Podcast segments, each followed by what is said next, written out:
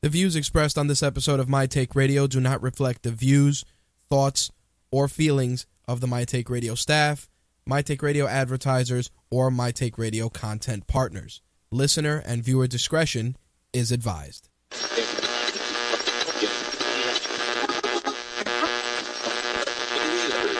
This coverage is live and uncensored, so if you have any small children present, you may want to have them leave the room.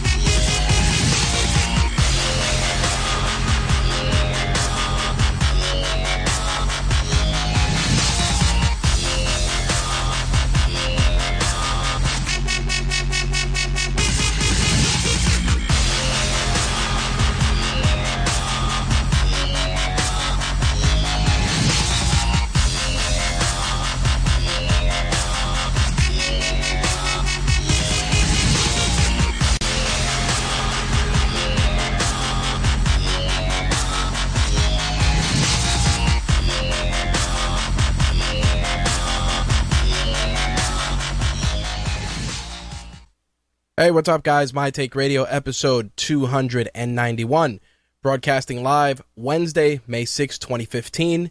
I'm your host, Rich, and our caller number is 347 324 3541. 347 324 3541. If this is your first time tuning into My Take Radio, a couple of things you should know first.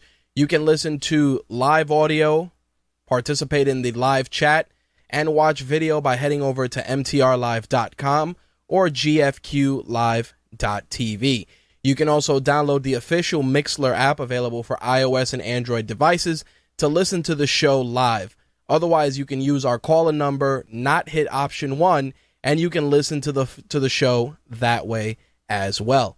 Archived episodes of the show are available within 24 to 48 hours of broadcast on iTunes, Stitcher, TuneIn Radio with video archives available on our YouTube channels, My Take Radio TV, and official Rageworks.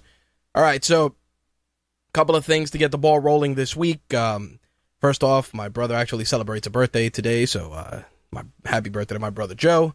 And um, a couple of things went on today that just really almost derailed today's show. Uh, we are working with um, some developers to make some enhancements to RageWorks.net and I've been working with them the last couple of weeks.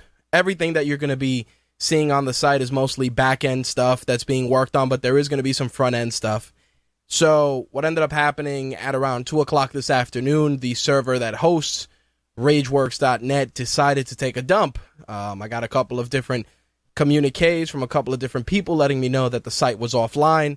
I reached out to our hosting company at Traffic Planet, and um, they had a look at it, and it indeed was a complete server meltdown, so the site was moved to a brand new server. Unfortunately, part of that was moving the site to the server and restoring a backup. The backup that was restored actually wasn't the most recent backup. It was from a backup from, I'd say, 3 o'clock this morning. So I had done plenty of work after 3 a.m. this morning, and all that work was lost. But on the bright side, the site is up and running you guys are able to get a show tonight, which was my number one priority, and we are moving forward with some of the enhancements on the site. So that's the first thing I want to let you guys know. Uh, the other thing was with regards to our broadcast schedule. Uh, so far for the month of May, everything is running on all cylinders. Knock on wood, of course. But in June, there is going to be a couple of changes. We are um, doing some work for Special Edition NY, which we will be covering the first week of June. Be on the lookout for coverage of that event. We also have Consumer Electronics Week towards the end of the month and a couple of other events that we are finalizing as well. So be on the lookout for that coverage. A couple of things are going to be a little different in June with regards to broadcasting schedules, but we're definitely going to get a couple of shows out, especially because we are nine episodes away from MTR 300. Now, a couple of people have asked what I'm planning for MTR 300 as of right now, I have no clue. I definitely want to do something big, something special, and something memorable. It's a pretty big milestone to reach 300 episodes. Of course, in August, Rageworks turns one, which is kind of cool as well. So a lot of milestones on the horizon. In any case, no idea what we're going to do with MTR 300. Of course, for 200, we made the jump to video. For 300, who the hell knows what I'm going to have in store for you guys. But nonetheless, I figured I'd let you guys know where we are with that. Uh, the site, like I said, should be up and running. If you guys experience any issues, please let me know so that I can get with the developers and also get with our hosting company to ensure everything is up and running. Now, there's a couple of product reviews that we were working on that we were hoping to have published this evening, but unfortunately, that is not the case. I have to actually rewrite all those product reviews uh, over the next couple of hours after we wrap up tonight's show so that I can publish them tomorrow. We had a brand new review for a Tylt car dock. Of course, if you saw our QI Charger review that we did for Tylt earlier this week, uh, we had a really good job with it. We did a really, really good job with it. I was really proud with the way that came out. Started doing some more unboxing videos, adding more stuff to the channel, and that's going to continue for the majority of uh, of the year going forward. Just trying to get more stuff on the channel, give you guys more content, especially when I'm getting feedback from so many of you that are coming across the show and the site because of the channel, either because of a review or something we shared. So uh, I'm very happy that that's actually going as well as it has been, considering that you know Facebook isn't exactly conducive to what we're trying to do, and Twitter and Google Plus have their issues as well. Uh, the other thing I did want to address is this. This, my friends, is the Moto X that we will be giving away. Uh, tomorrow, we will be announcing the winner of the contest. The contest started uh, last Sunday and ended May 3rd. Of course, we will be announcing the winner during tomorrow's show. Myself and Danny from Royal Flush Magazine will make that announcement on air. A couple of things I did want to talk about with regards to this contest before we get into the show. Uh, many of you have reached out asking about giveaways and stuff that we should be doing and making suggestions and etc. And I welcome all the feedback. I'll be 100% honest when I say uh, feedback, good, bad, or otherwise, has its merits and can be applied to make Rageworks and MTR just a better brand for you guys. Whether it's the way the broadcasts are done, the way the segments are handled, the way that our reviews are done. It's all important and every piece of feedback counts. But I will say I was a little little shocked with the way our contest went. Not because of the lack of participation, because people did participate, but I guess I expected a, a larger turnout. I, I kind of want to say, only because we made the rules as easy as possible. Because I really have no desire to sit on a 300, 300 you know plus dollar phone when someone else can enjoy it and get a lot of use out of it. But nonetheless, I know part of it obviously can be attributed to carrier restrictions, but still, you know, we were giving out a, a, a free phone. I expected that to be shared and reshared by listeners, friends, and peers. And um, some did, some didn't. I mean, some of our staff did what they had to do, some of them didn't.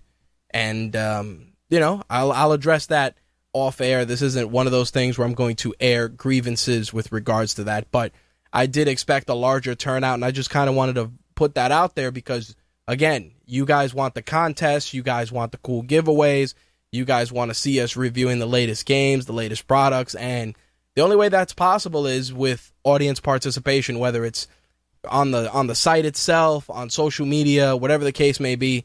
If you guys don't participate, people don't see it, and they just figure that we're screaming into the cloud and you know just man yells at cloud pretty much like like the simpsons.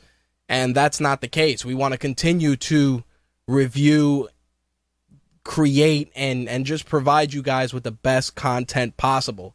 It's going to be a little rough. Sometimes it's going to be a little a little in your face a little more volatile than usual but we want to give you guys the best content possible. We're not trying to filter anything sugarcoat anything or or above all present things in a disingenuous fashion. On the contrary, we want to be as real as it gets, and that's kind of one of the things that set us apart from everyone else. Like I said, I wanted to put that out there because again, all this stuff is for you guys. I don't need another phone. Hell, I don't need another headset. I don't need a, a ton of the stuff that's here. On the contrary, I want to give it away.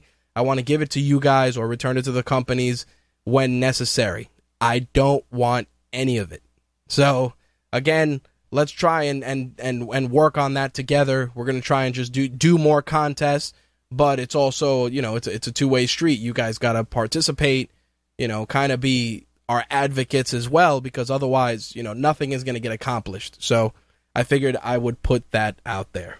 All right, so what's on deck for tonight? We got a ton of UFC news. Um, Reebok sponsorship news came out, and some numbers were released, which definitely have a lot of fighters pissed off.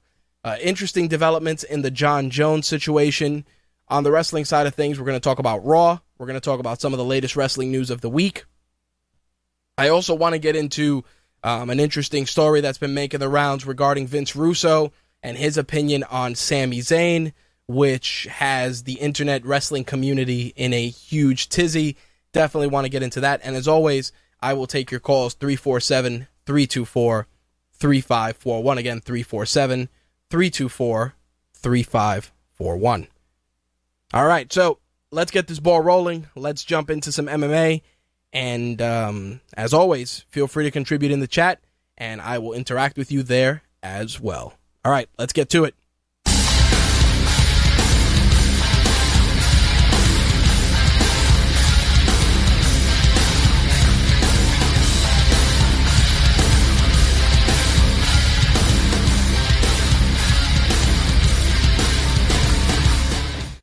All right, so last week we mentioned the signing of Michelle Waterson, the Invicta prospect and former Invicta atomweight champion to the UFC, and to think that her signing wasn't going to lead to an immediate fight should surprise no one because I figured that they would announce her signing and announce this fight on on the very same announcement, but obviously they figured they would wait a week and um, sure enough, Michelle Waterson is getting into the octagon on July 12th in the Ultimate Fighter 21 finale event. She will be facing Angela Magana, of course, a veteran from the Ultimate Fighter. I think it's going to be a good test for Michelle Waterson making the the transition from Invicta to the UFC. I think Angela Magana is going to be an interesting opponent. I think she's going to do a good job of promoting the fight and, you know, talking her fair share of trash. I think Angela Magana is definitely good at that.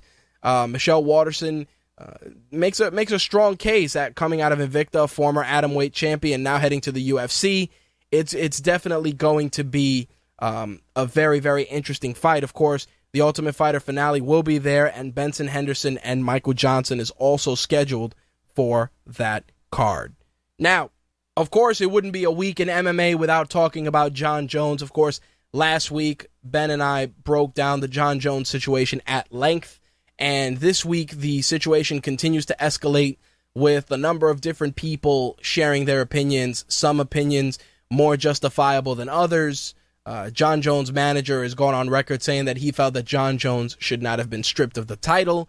He also said that Jon Jones may not return to MMA. Again, that was just something that definitely was tossed out there to generate headlines. I think Jon Jones is going to be out of the sport for the foreseeable future. I'd like to say at, at least a year, maybe two.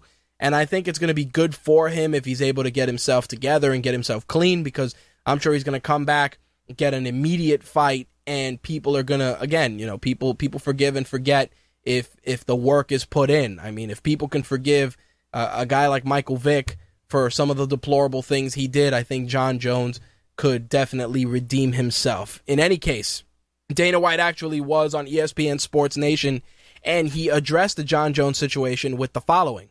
He said, A lot of you know Jon's had a lot of chances.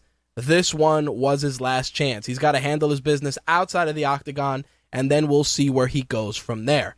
Obviously, he's one of our biggest stars. He was on his way to becoming one of the greatest ever, and he's got some legal problems he's got to deal with. So we suspended him, stripped him of the title, and he's got some work to do outside of the sport. Then we'll decide when he comes back.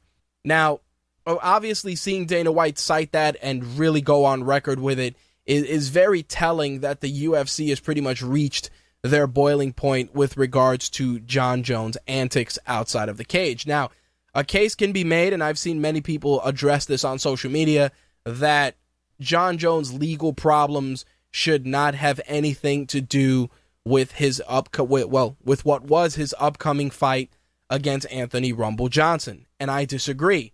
I feel that the guy got into an accident, nearly you know injured injured the the the other the other person in the accident who was pregnant. Not only did he not stay, but he ran away from the scene only to come back to grab his money and still make a run for it and then turns himself in a day or two later with a lawyer whose defense was probably the most the, the most stupid defense I've ever heard and it just it just was not a good chain of events that made it easy for the UFC to keep Jon Jones on board. On the contrary, I think had they kept him on board with all these legal issues, it would have created a bigger firestorm, a bigger backlash for the organization, and it had to be done. I think that allowing him to remain champion and allowing him to still participate and make money is to some degree rewarding bad behavior. Again, that's just where I stand on it. I know some people disagree with that and they feel that one has nothing to do with the other, but I, I don't agree. I think that his his legal antics would have been a distraction for the fight. I think that if there would have been any additional charges, etc., etc., and any hearings and anything else, it would have taken away from him preparing for said fight. And in the event that he lost, it would always be that that that question of did Jon Jones lose because he didn't have adequate time to prepare because of his legal issues? And that would then question the legacy of Anthony Rumble Johnson dethroning Jon Jones. I think that it was a safe bet to strip him of the title and allow Rumble Johnson to fight um, Daniel Cormier in this situation because it was the prudent and the right thing to do. I think that the UFC had already been looked at poorly for handling his cocaine situation and this situation was was 10 times worse in my opinion and they really had to make an executive decision which leads me to some interesting commentary from Chael Sonnen. Of course, Chael has his own podcast. Chael is viewed very differently depending on who you talk to with regards to the sport of MMA. Some people feel that he talked his way into a lot of opportunities and while he was an amazing athlete wasn't as good as his credentials made him out to be. To that I disagree. I think that any any individual that puts in the work, that sacrifices um, you know, their their their personal lives to to make a mark in this sport are tremendous athletes. It takes it takes a certain type of individual, a certain type of frame up uh, framework to step into the cage and and to make that commitment.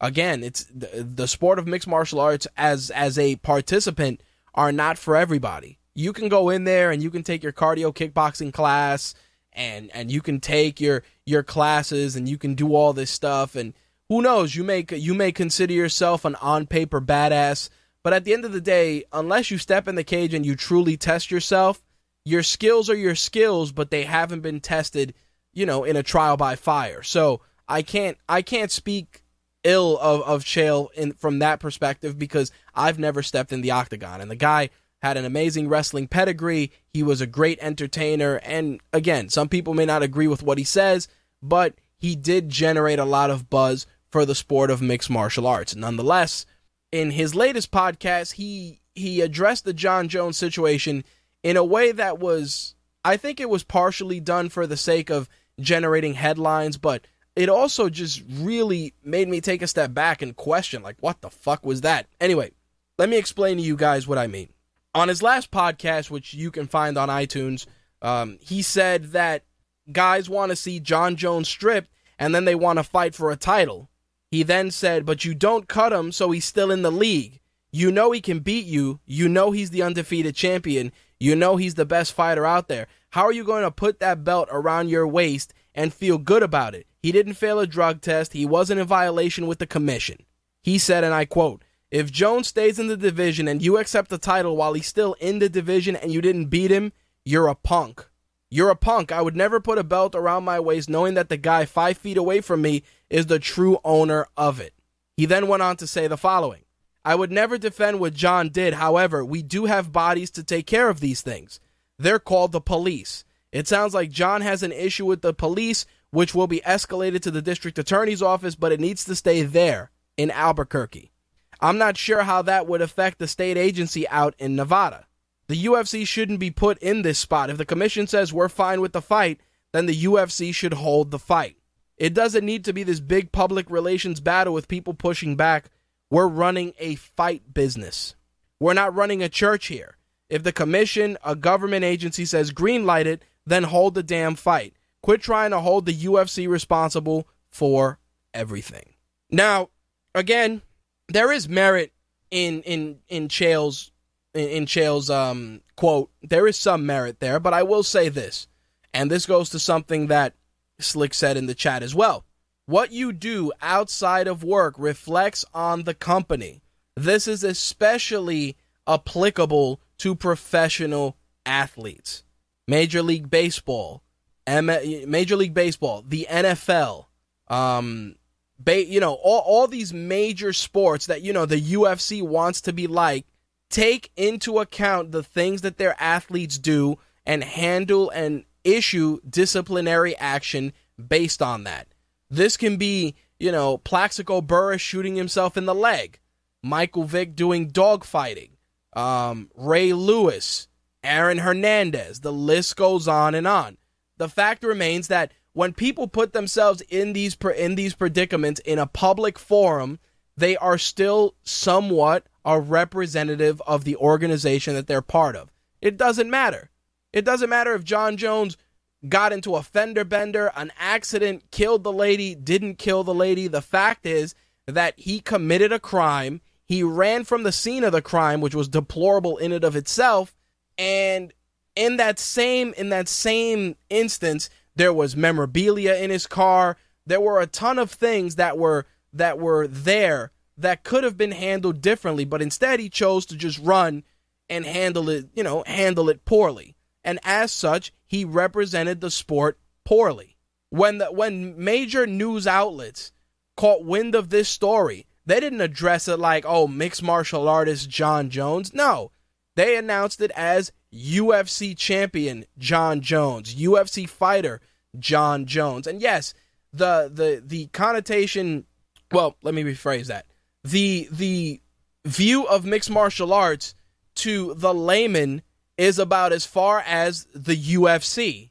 You can talk to somebody that doesn't know anything and the only thing that they know about MMA are the letters UFC. They don't know anything else. They think that that's what it is. It's no different than tissues to blow your nose being called Kleenex. There's a dozen different types of tissue out there, but everyone will always call them Kleenex because that's what it is. It's the same thing with post-it notes. And the list goes on. This is this is what people recognize it as. As such, when Jon Jones got himself in this predicament, the UFC was instantly associated with him. It wasn't, you know, mixed martial artist Jon Jones. No, it was, you know, UFC light heavyweight champion Jon Jones, UFC fighter Jon Jones, Reebok athlete Jon Jones.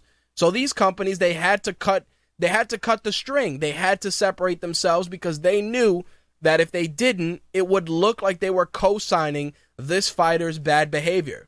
I'm a big fan of Chael. I think Chael again is a tremendous personality, an amazing athlete, but I don't agree with his stance. I don't. And to call any fighter that fights for that belt and wins that belt a punk because he didn't beat Jon Jones is stupid. You want to know who, who beat Jon Jones? Jon Jones beat Jon Jones.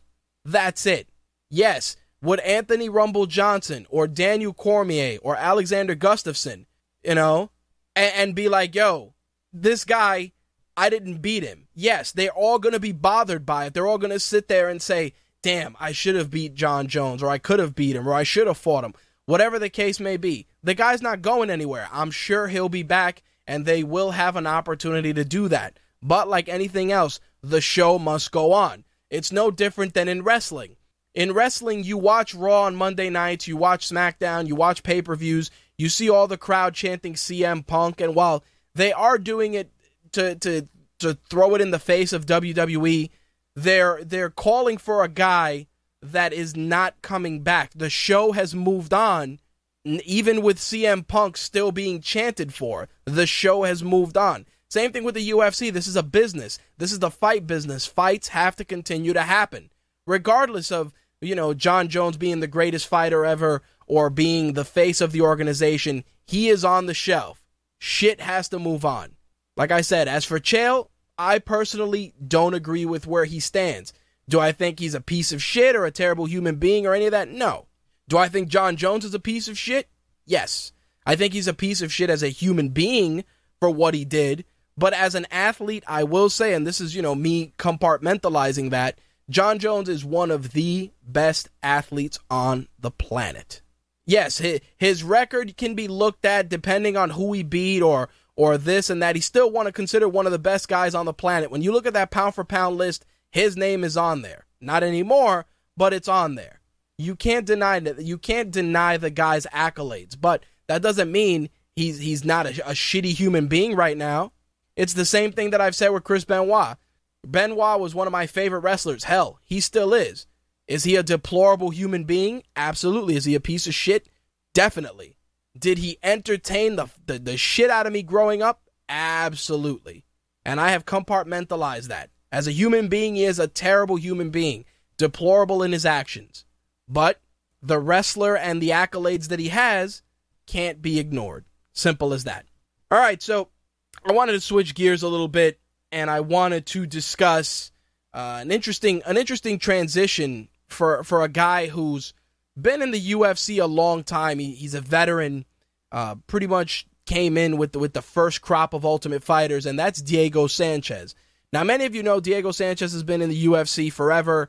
Uh, Daniel Bryan's yes chant can be attributed to Diego Sanchez. For those of you that are longtime fans of the UFC, you know that Diego Sanchez used to come out just chanting yes on the way to the cage. It was crazy, it was surreal, but it was his thing. So Diego Sanchez is making the drop down to 145 pounds. He has fought at welterweight. He has fought at actually, yeah, he's fought at welterweight and lightweight throughout his UFC career, but now he is making the drop down to featherweight, which is very impressive because Diego Sanchez is is an exciting fighter to watch, even though judges tend to rule in his decision, and a lot of fighters have been shafted in fights with him. The fact is that Diego Sanchez is very entertaining. Now, making the drop down to 145 is interesting because the 145 pound division is loaded with talent. And for a guy like Diego Sanchez, I think he can come in and definitely make some waves, but I do not think that Diego Sanchez is going to come in there and and get into any sort of title contention. Even though he thinks that he can, I think that the, the, that that division is so stacked that the probability of him getting anywhere near a title at this point in his career is is very very far gone. Again, I would love to be wrong, but I don't think that at this time the featherweight division is a good fit for Diego Sanchez. I'm curious to see what happens, but I don't have a good feeling about it. So, last week before we closed out, Ben and I were talking about the injury to Khabib Nurmagomedov, who was supposed to be facing Donald Cerrone at UFC 187 uh, next month. Unfortunately, uh, Khabib is on the shelf, but John Makdessi, who actually fought at UFC 186, has confirmed that he will be taking the fight with Donald Cerrone. He actually is coming off a first round knockout over Shane Campbell, and he is taking this fight on merely weeks' notice. Again, UFC 187 happens this uh, May 23rd, and John Makdessi is taking this fight on very, very short notice. Now, of course, many people were wondering why Donald Cerrone would take this fight, considering that, you know, the change in opponent could really damage his stance in the division should he suffer a loss. And he said on UFC Tonight, I can't be the guy who says I'll fight anybody, anywhere, anytime, and then when it's my fight, you know, not take it. I have to keep my word. They gave me a new opponent. I just want to fight. That's my mentality. I'm excited. So, again, very, very cool to see that Donald Cerrone is adapting and willing to go in there and take this fight with John Makdessi, who, again, is taking the fight on week's notice and has a possibility of upsetting Cerrone and really damaging any title aspirations he may have. Again, UFC 187 goes down on May 23rd. On the other side of the coin, even though even though we would love for, for fights to, to go as planned, Sometimes that's not the case. Everybody was excited for um, Cerrone and Khabib, and of course that fell by the wayside. Another fight that took a hit recently was the Alexander Gustafsson Glover Teixeira fight, as Gustafsson had to uh, pull himself out of the bout due to injury, so he is officially out, and Joanna Jedrzejczyk will be defending her strawweight title against Jessica Penne as the main event for UFC Fight Night 69 on June 20th. Of course, um, Glover Teixeira does not have an opponent, so they ended up just scrapping that fight. Um, there was speculation that he would face Ryan Bader, but Bader was supposed to face Daniel Cormier, and Cormier, of course, is now fighting Anthony Rumble Johnson. So, um, very, very interesting turn of events here as Glover Teixeira was left with no opponent as Gustafsson goes back on the shelf. But for Joanna Jedrzejczyk, it's a great opportunity to be the main event.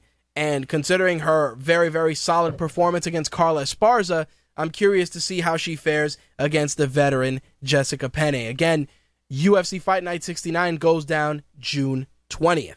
Now, it wouldn't be a week of MMA news without Cris Cyborg being in the news. And um, she was on UFC Tonight recently. And it was interesting because obviously she is Invicta's featherweight champion currently and is also under contract with Zuffa. And again, the possibility of her fighting Ronda Rousey came up. And um, it's, again, it just bothers me because there's a lot of shit talking going on and there's not a lot of weight cutting going on. It's like either you cut the weight and fight the champion or you don't. In this instance, they were, you know, Cyborg was asked, can you fight at 135? She said, I have a professional nutritionist that has helped me, uh, and it's much easier for me to make 145. I can 100% make it. When asked about fighting Rousey, she said, I'm ready for this fight. When she was in Strikeforce, I wanted to take the fight. I tried a, I, I tried 100% to make 135. It's annoying. I want to fight her. Once again, Cyborg proposed fighting Ronda Rousey at a catchweight. Not the move. She said, All fighters want to be champ- champion in the UFC. I think for now it'd be great for, to let me and Ronda fight. I don't want her belt, I just want to fight her. Let's go and fight. Let's go meet at 140. Let's do it. Again, and I've said this before Ronda Rousey is the champion at 140 pounds, you know, at 135 pounds. Can you make 135? Yes or no? If you can't make it, then you shouldn't be challenge, you know, out there talking about fighting anybody if you cannot make the weight. Yes, we would all love to see that fight. I think it would be an amazing fight. It would yield a tremendous buy rate, and I think it would be it would be good for the sport. But the the probability of her not making weight and shenanigans of some sort derailing any potential fight just we don't we don't need it as as an organization i don't think the UFC needs to deal with the bullshit and i don't think fans want to deal with it either on the contrary, if anything, she should focus on working with the nutritionist to ensure that she could make 135 on a consistent basis. And if that is the case, then we can start talking about her fighting Ronda and not even because she should she should take a fight in the UFC at that weight class and then fight Ronda if she's able to continue to perform consistently at that weight class. It's not a matter of, oh, you know, I got beef with her, she has beef with me, let's settle it in the cage at a catch weight. If that were the case, every guy who hates anybody else in the UFC would be making catchweight fights on the regular. You got to either stay within your division or go up a weight class or down a weight class. There's no there's no catchweight when you talked all this shit and now you're talking now you're trying to force catchweight even though you said you could make the weight. I mean, it's a it's a lot of smoke and mirrors from Cyborg as a fan, it frustrates me because I want to see the fight. I want to see it go down. And I want to know if pound for pound she is the baddest chick on the planet. Can she beat Ronda Rousey? And all I'm seeing is a lot of talking and not a lot of weight cutting. So until we see something significant, I just feel it's all bullshit at this point. That's all I'm saying. Well, it's been a while since I've reported roster cuts, but it seems that the UFC has swung the scythe once again and cut a couple of fighters. Seth Baczynski got cut. Uh, Cain Carrizosa got cut. Justin Jones got cut. And Marcin Bandel just got cut. So once again, just culling the herd a little bit. Um, Seth Baczynski was five and six overall in the UFC, but he was coming off of three losses. He lost to Thiago Alves, Alan Jouban, and Leon Edwards. Cain Carrascosa went 0-2 in the UFC. He lost to Chris Wade uh, via submission and Leonardo Teixeira via decision. Justin Jones also went 0-2 in the UFC, uh, losing to Corey Anderson and Ron Stallings. Uh, Marcin Bandel 0-2 as well, lost to Mirbek uh, Taisumov and Stephen Ray. Uh, once again, we're not even letting these guys lose, lose three fights in a row. 0 2, you're out the door. It's it's crazy, but considering how many fighters they continue to bring in, either through international signings, the Ultimate Fighter, we're gonna start seeing a lot more roster cuts at a lot at a at a bigger pace going forward. I mean, right now we have the American top teams, uh, American top team Blackzilians Ultimate Fighter season going on, which I have not been able to watch. I think I'm behind like four episodes, and I'm sure they're gonna get a, a wealth of talent from both teams. So I think the uh, you know guys getting cut at 0 and 2 while we don't want to see that happen, it's going to be a revolving door. I'm sure these guys will go to other organizations, they'll step their game up, and they'll be back in the UFC before you know it. This weekend, and I'm sure many of you don't even know it because they've done a terrible job of promoting it, is UFC Fight Night 65 at Adelaide, South Australia. Now, the main card is probably one of the better cards for a Fight Pass card uh, Mark Hunt is taking on Stipe Miocic. Brad Tavares is fighting Robert Whitaker. Anthony Perosh is taking on Sean O'Connell. And Jake Matthews is squaring off against James Vick. Again, that's on UFC Fight Pass, and you can watch that at 11 p.m. Eastern on, like I said, on the Fight Pass, either on your computer or you actually have the UFC Fight Pass. I believe it's on Xbox One.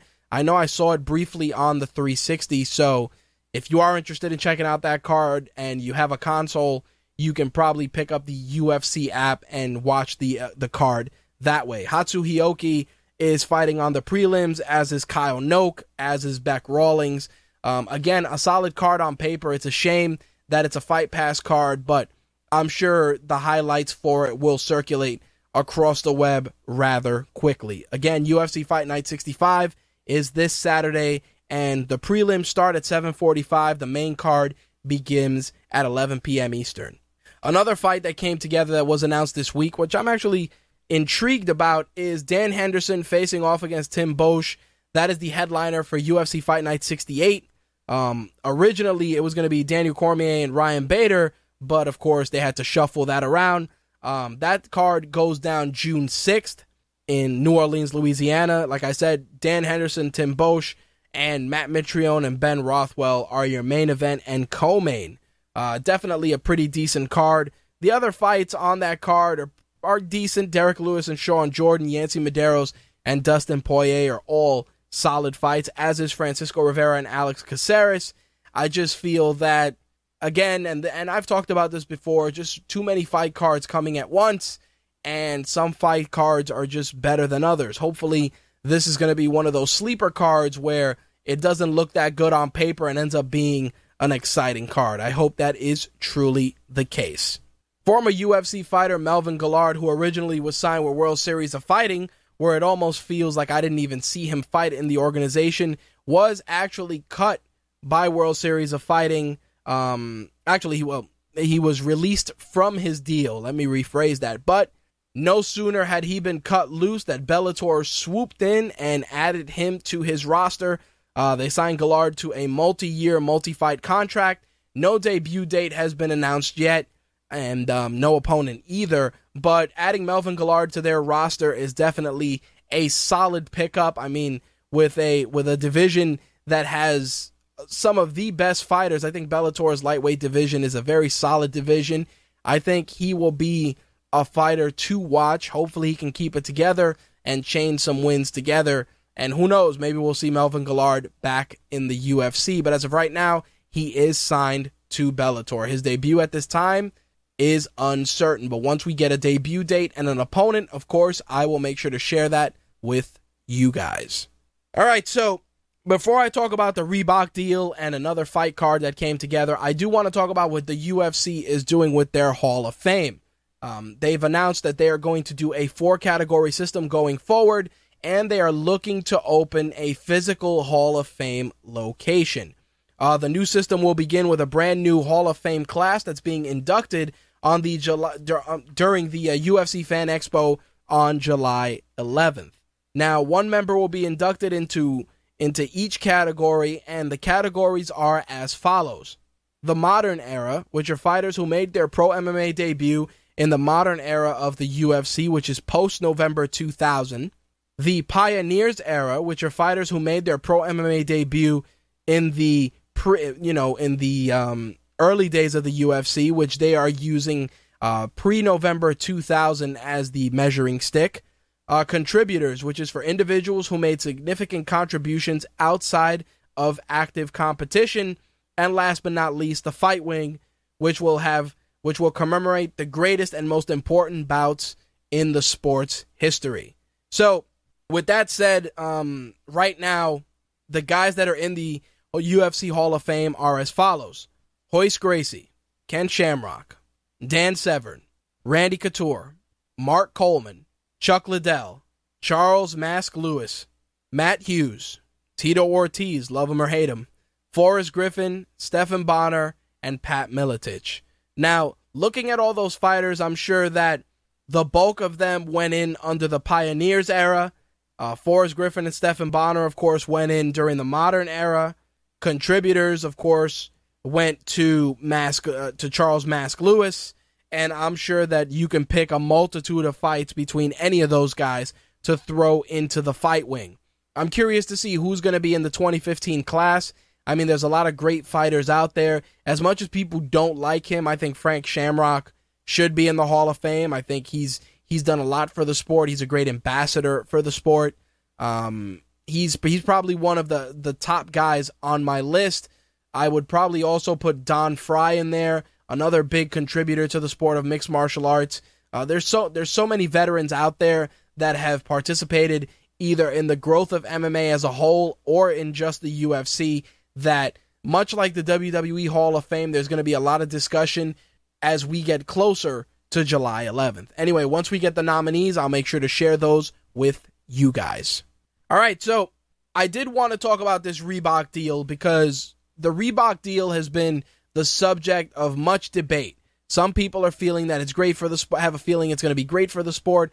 Others are going to are, are feeling that the fighters are going to get shafted, and uh, the bulk of the of, of the fan base is also split because they want to get more information. So, UFC fighter Cody Gibson posted on Twitter information with regards to the Reebok deal. Not only did he post the information, but he also posted a screen cap. Now, when Ben and I discussed the sh- discussed the sponsorship deal last week, they were saying that they were going to do the tiers based on tenure. Excuse me, based on the number of fights that the individual has had in the UFC. Well, Cody Gibson put out a um, a screen cap, like I said, showing how the money's going to be broken down. Meaning that if you've been in the UFC and you've had between one and five bouts, you're going to receive twenty five hundred dollars per fight. Six to ten bouts is going to get five thousand dollars per fight. Fighters with eleven to fifteen fights on their resume are going to get ten thousand dollars per fight. Sixteen to twenty is getting fifteen thousand. dollars and fighters with 21 bouts and over are going to get $20,000 per fight. Title challengers are going to get a different tier, which is going to be $30,000 per fight, and champions will receive $40,000 per fight. Now, in Cody Gibson's case, he's fought in the UFC four times. So, under that agreement, he'd receive $2,500 if he complied with the new UFC Reebok policy. Now, of course, no sooner did this get out that people were talking about this and, and sharing their opinions. And for me personally, I do feel that the numbers are a little low because I'm sure some of these fighters get really good sponsorship money from independent sponsors that are infinitely more than than what Reebok is paying out. Plus, you got to factor in that out of that money, you are paying for your cornermen, your training camps, your travel, your all the usual stuff. And yes, you can say that spy, that fighters are going to get sponsorships from outside companies, but during the bulk of the of their training and during the bulk of their buildup and anything relating to promoting the fight, they will need to be seen in Reebok gear. Those are the rules. Now, anything that doesn't involve the UFC or anything like that is going to obviously fall under their independent um, sponsorship agreements. But the problem is that the bulk of the stuff done leading up to their fights is going to be handled by the UFC, and as such, Reebok is going to have the biggest presence. Think about it. You got your your your road to your fight and that special airs on, you know, Fox Sports 1 or on YouTube or whatever the case may be. You got to wear Reebok for that. You're doing interviews on, you know, Good Day New York or whatever the case may be. You got to have Reebok gear on. If you're shooting photos for a magazine that's being distributed, whether it's the UFC magazine or anything else, you're probably going to be required to wear the same Reebok gear. I don't think that, you know, if you're doing independent signings or other events that don't fall under the UFC umbrella, then sure, you're going to have your sponsorships, but they're not going to be as impactful and you're not going to get as much money as you were getting when you were wearing those sponsorship, uh, those sponsors at, you know, press events, junkets, whatever the case may be. And I can understand the frustration. I mean, you're paying your guys that have five fights are getting twenty five hundred dollars per fight. When who knows, maybe Condom Depot was paying five grand. Again, not the sponsors that you'd want, but still five grand is five grand. Anyway, of course, Dana White had to address that during a conference call recently, which MMA Junkie reported on, and he said, um, you know, per the sponsorship deal, the fighters are going to get X, and um, he said what happened with Myles Jury it happened and we're going to fix it. Before we did the deal with Reebok, he was talking to Reebok. This happens. We're going to make it right. Of course, many of you know that um, Myles Jury was very uh, was very vocal about Reebok just not being the company that he wanted to deal with. He actually threw all his Reebok gear in the trash. That was a picture that circulated through a lot of different social media channels as well. I'm sure that um, Cody Gibson's um, release of those numbers is not met with um, favorable responses from the boss either. In any case, Dana White said that Myles Jury can't go out there trashing Reebok, but he did have a personal falling out with them. It did happen, and I'm going to have to manage it and fix it. Now, a couple of things before we wrap up the MMA segment for this week, and I have to say this. The the sponsorship game when it comes to mixed martial arts is very very interesting because people people have two schools of thought. The UFC, the the fighters in the UFC are independent contractors, much like the wrestlers in WWE. But in the case of wrestlers in the WWE, they're not. Re- while it is you know favorable that they wear WWE gear wherever they go, they usually have to wear you know be presentable, wear a suit, etc. And that usually is the extent of where their characters their, their characters split.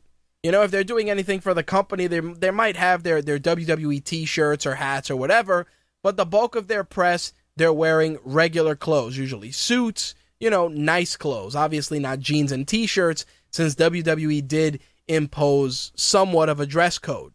Now, in the case for the UFC, it's a little different because the involvement of the athletes both in and out of the cage are are huge for the sport.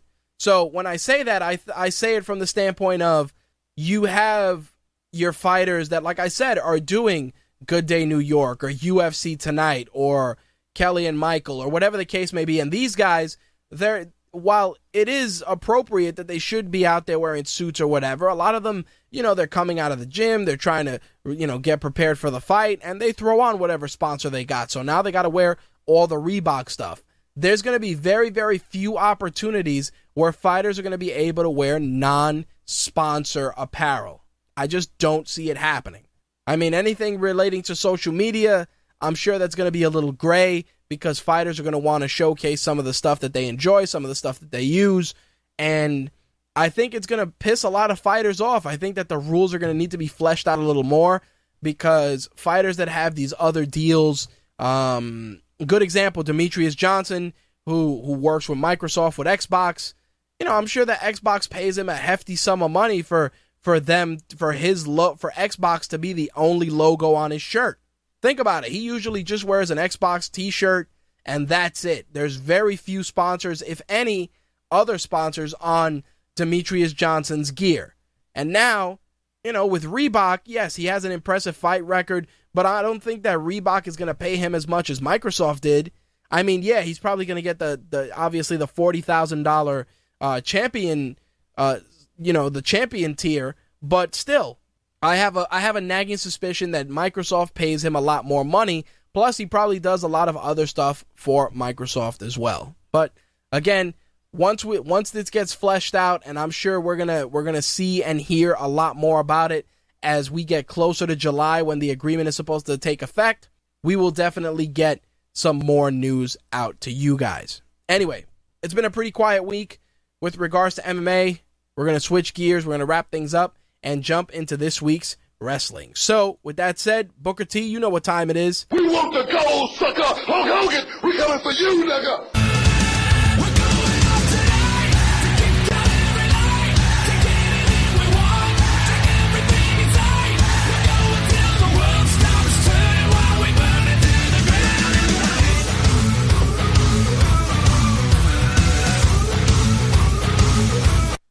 All right, My Take Radio's wrestling segment is brought to you by WWEshop.com. Use our promo code WWESAVE10 to save $10 on orders over $70 or more. As always, there's a lot of banners for WWE Shop on Rageworks. Please take a moment and click those and do your shopping through those outlets to help us out. Every every little bit helps, and as always, every banner that's clicked we get a, a, a tiny percentage of it, which allows us to improve and obviously make things better for you, the listeners and the viewers. Anyway, so let's talk about Monday Night Raw. Let's let's get right into it this week. Um, Monday Night Raw was interesting, and there's a couple of reasons. I didn't hate Raw this week.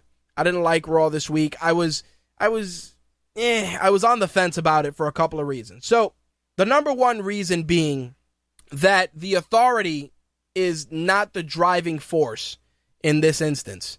It was it was, you know, it was Kane and Seth Rollins and the chemistry between them which eh, you can you can take it or leave it depending on what week you're watching. But before I talk about that, I I wanted to talk about the authority as a whole.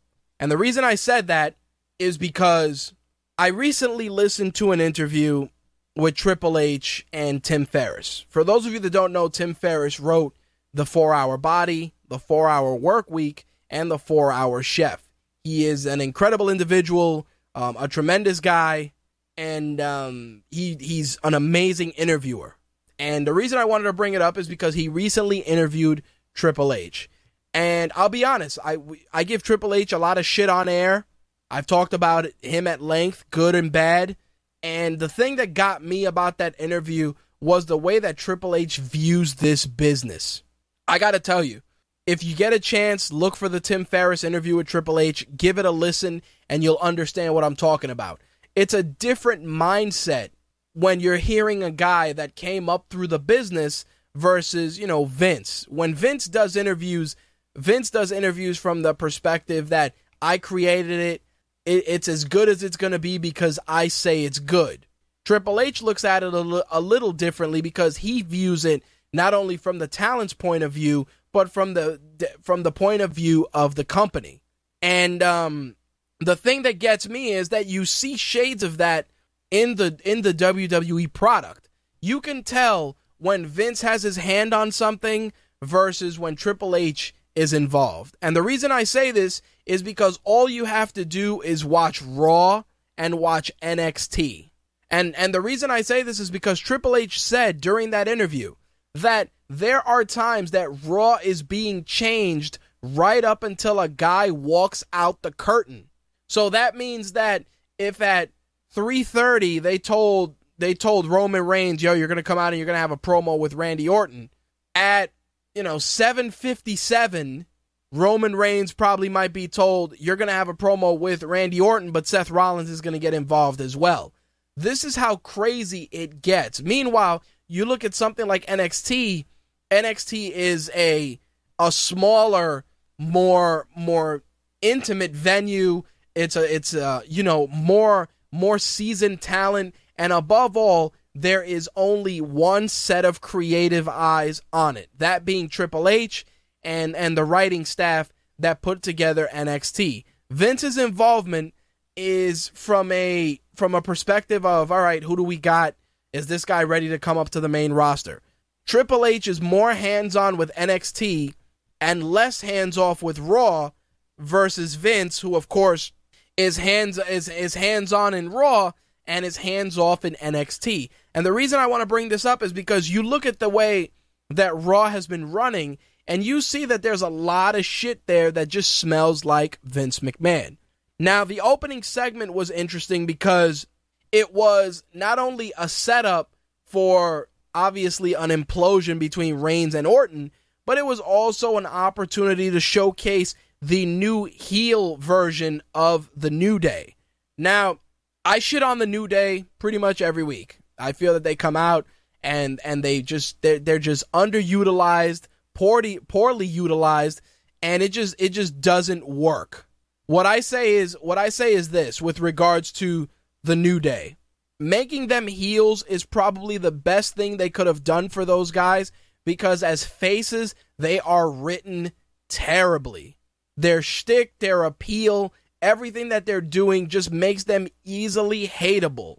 It reminds me of Rocky of the Rock when he was a face. You know, when he was Rocky Maivia, the blue chipper, and people were just chanting "Rye Docky, Rock, Die Rocky, Die," and um, you know, hope I hope the Rock gets hit by a truck. You know, it's um, it's crazy because when you look at the New Day, it feels exactly like that, like that, like when the Rock, when Rocky Maivia was transitioning to the Rock it feels like it's happening with the New Day. Don't get me wrong, it's still it's still a lot of comedy, but I think that as a heel stable, the New Day has better potential. I just don't like the fact that they're the New Day. I mean, don't get me wrong, we don't want to rehash the nation.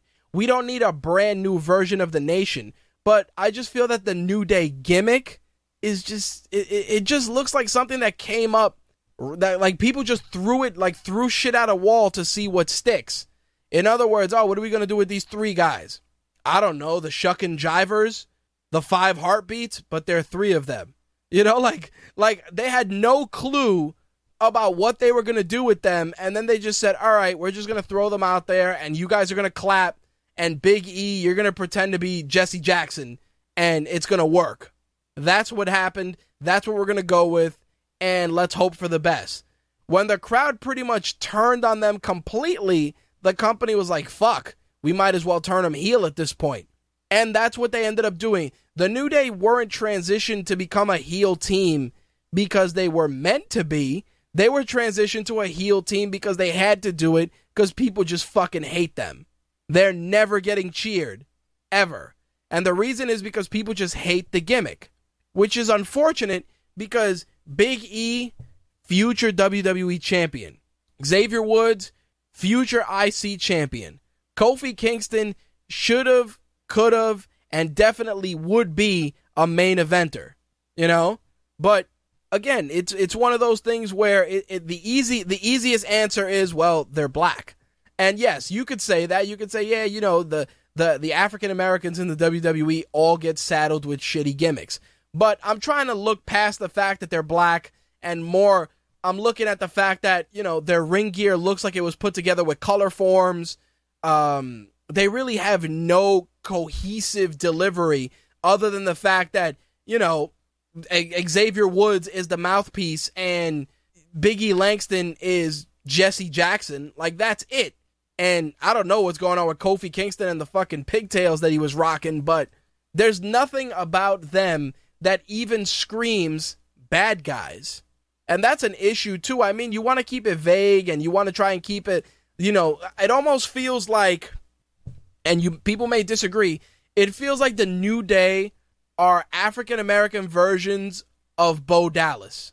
Like Bo Dallas is a heel because his positive shtick makes him that. It's not because he's doing villainous things. He started to do them, but it doesn't. It's not something that works for them. Like if you made them just an aggressive ass kicking stable, I think the crowd would react to them better.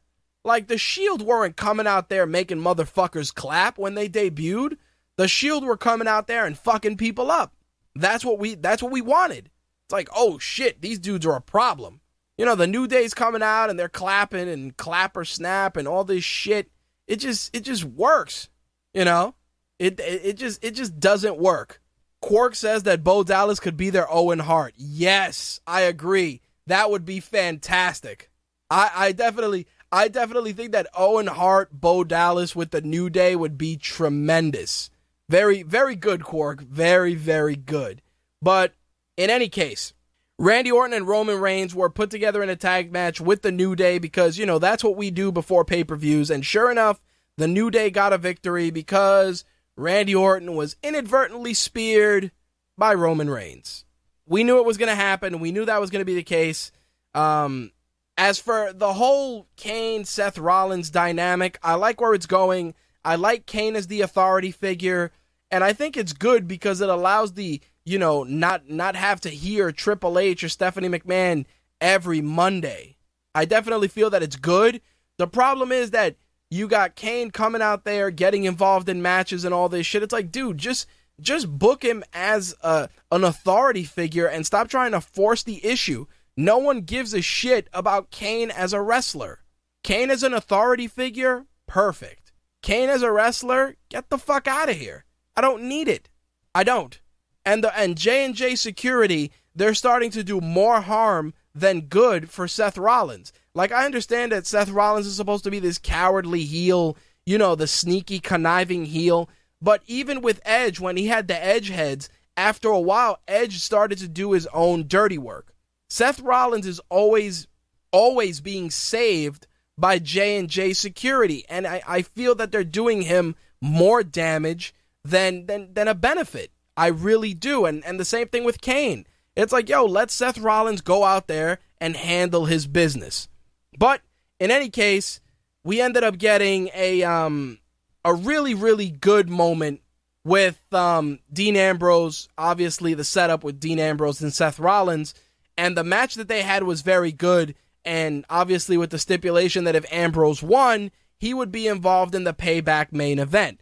Now, the thing that I like about this is that it it everybody talks about the Shield being involved in a match against each other. And of course, this is what we're getting.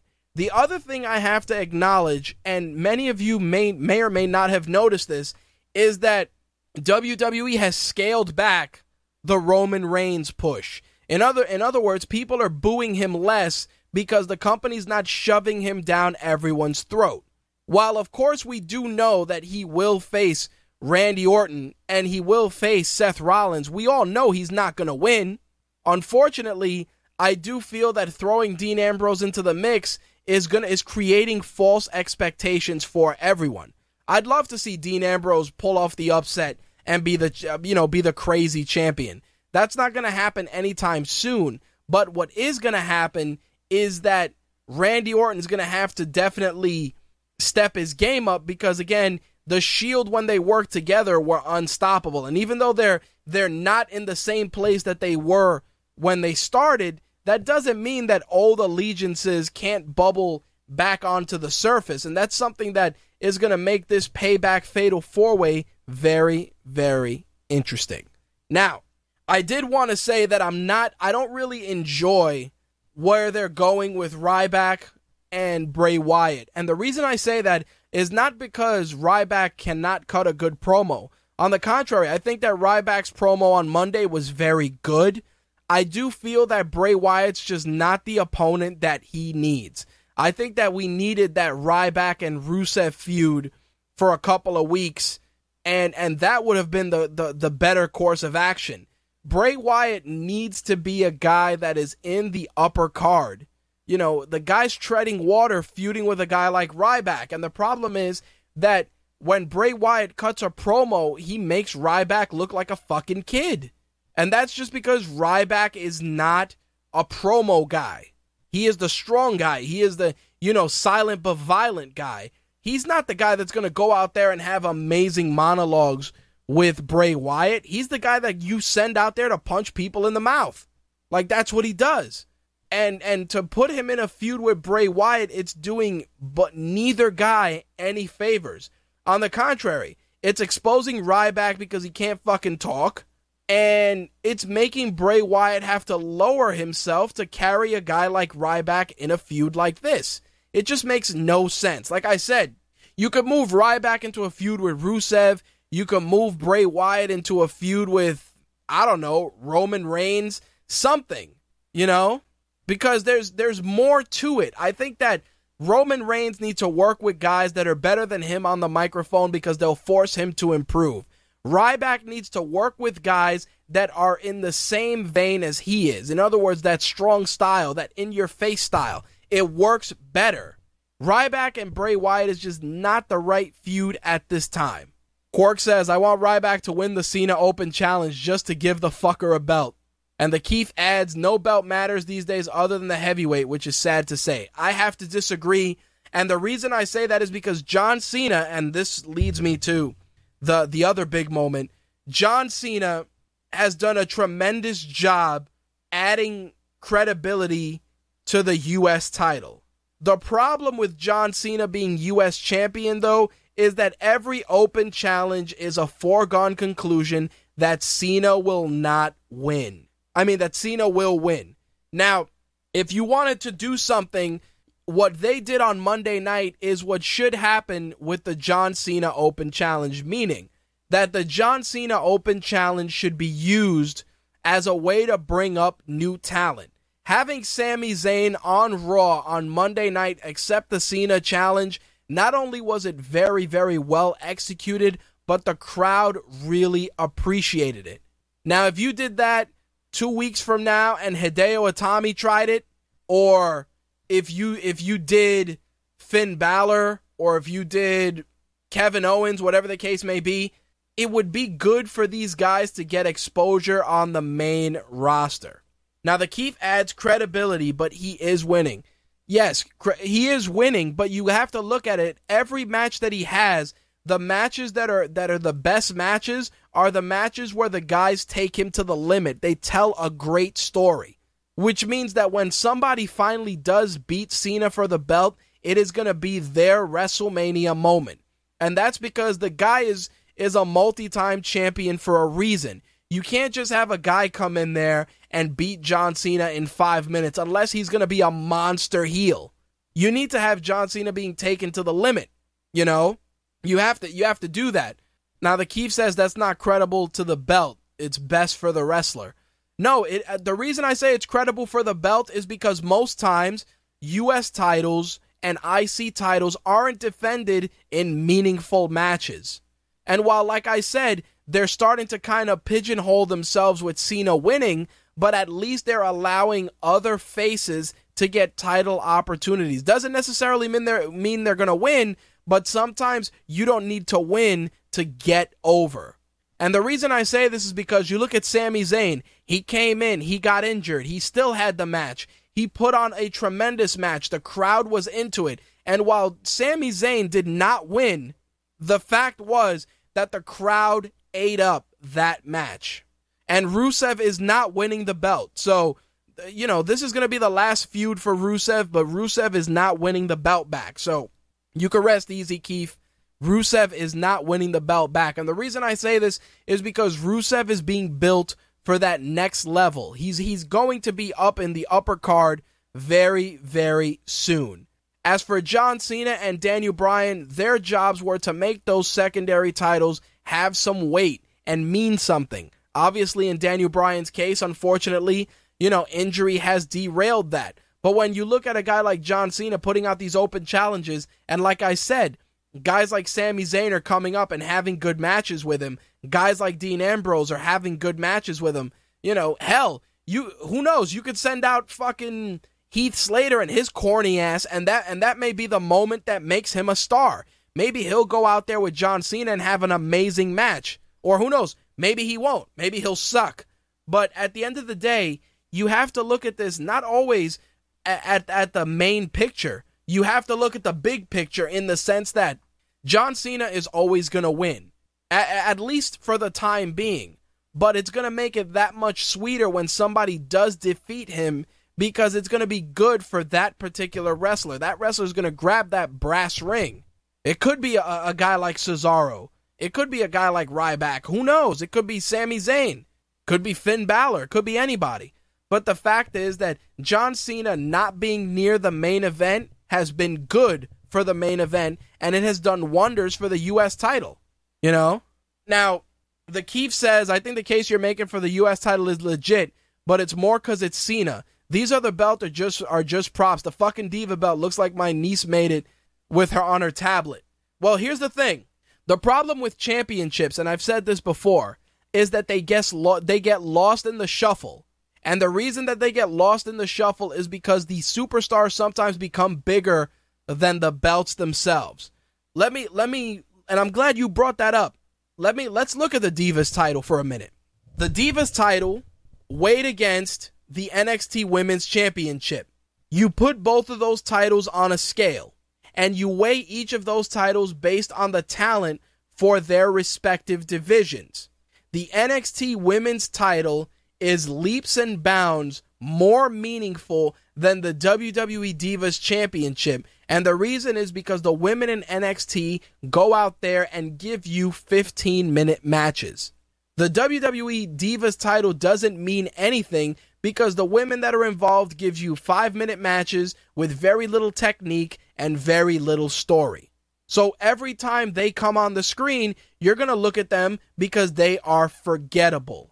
Now, looking at the tag team titles, it's a little different because you took the belts off of the Usos, who were doing a good job as tag team champions, and then you put the belts on Kid and Cesaro, who did an amazing job, and now you put the belts on the New Day. Now, of course, when you look at when you look at the New Day and you're like, "Oh man, these guys are champions," you realize that it's a different approach for the division because of the Freebird rule, where again, any two members of the team can defend the belts. And that's good and bad. Obviously, it's good from a storytelling perspective, but it's bad because there's there's never going to be an opportunity for the same two guys to break out as stars. Now, the thing that gets me is the tag team division right now is pretty decent. It's not good, but it's decent. I think the only titles that aren't really getting any shine are the Divas title because of the piss poor booking and the IC title because of Daniel Bryan's injury. But the tag team titles are faring okay. The world heavyweight title is, you know, it's it's as good as it's going to be, and the IC title does its job. And yes, I will agree that King of the Ring was tremendous. It was. The problem is that title defenses, and I've said this before, should be relegated to at minimum pay per views. Every pay per view, and I've said this before, and I'll say it till I'm blue in the face, should be all title matches. And maybe one or two personal feuds, but all title matches. When I watch WWE Payback, the WWE World Heavyweight title should be defended, the IC title should be defended, US title should be defended, Divas Championship should be defended. They should all be defended. And, like I've said before, the number one contender always should be the guy with the IC title or and the secondary contender should be the US title and those guys should be able to and I said this last week cash in that belt to get one title opportunity. Think about it. It's it's what TNA does with the X Division title where they where they give it they turn in the X Division title to challenge for the World Heavyweight title. The IC champion should have that opportunity because in the old days when you watch wrestling in the 80s, the IC champion was considered your number one guy. Remember when the Ultimate Warrior squared off against Hulk Hogan and it was the IC champion and the WWE champion? It was huge. It was tremendous. And yes, part of that was because both guys were larger than life personalities, but it was also because both of those guys were at the top of their game in their respective divisions. Simple as that. John Cena for for for and and again, we're using booking from right now. John Cena should, in essence, be number one contender. Do we want him near the World Heavyweight title? No. But if you did use that booking, at least Cena and Rollins would be a decent match. And of course, Rollins would be would retain, and then Cena could go and challenge for another belt or whatever. But the fact is that when you look at this stuff, the belts It de- like, and I said it earlier. It depends on who is writing this week and what they want to do. Some weeks the belts are important, other weeks they're not. It's different with NXT because it's consistent. The belt is the motivation. The belt is the motivation. NXT champion, you know, NXT women's champion, NXT tag teams champions, uh, tag team champions. There's there's goals, there's aspirations. In the WWE, there's so many feuds and so many moving parts that the belts fall through the cracks. Say it all the time. The belts fall through the cracks, which is insane because, again, five hours of fucking television. Five. And I'm talking Raw and SmackDown only.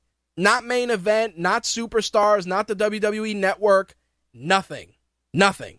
The Keith says, I'm telling you right now, Jamie Noble versus Kane for operations title will be a hundred times better than a title defense. You know what the thing is? the the problem with the title defenses is that they haven't meant anything.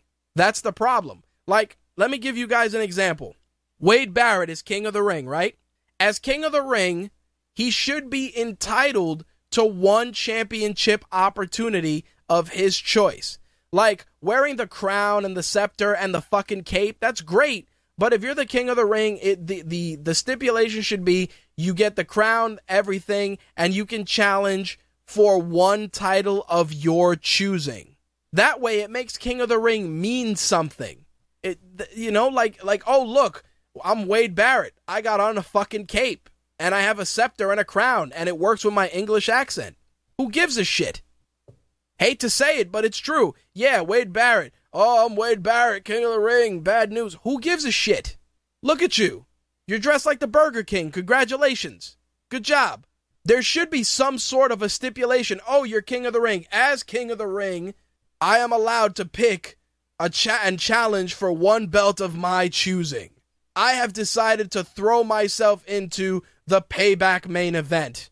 Something. Make the shit mean something. What the fuck good is it being king of the ring if the only thing you get out of it is a crown, a cape, and being called king whatever for a couple of months? It doesn't mean shit. While again, I enjoyed the King of the Ring tournament, but it accomplished nothing. The only thing that it accomplished was the nostalgia of, oh, look, it's King of the Ring and we're going to give you good wrestling. But what else did it accomplish? Please, somebody tell me. Because in my eyes, it didn't accomplish a fucking thing. Nothing. Jack and shit. Oh, look, I'm Wade Barrett. I got a crown.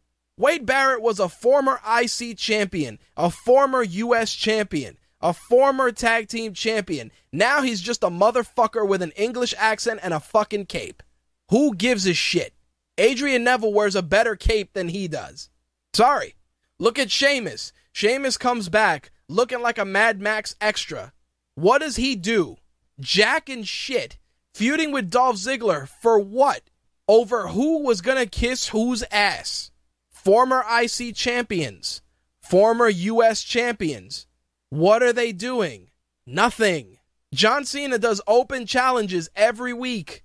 And the motherfuckers that come out are Sami Zayn, Heath Slater, and every other guy.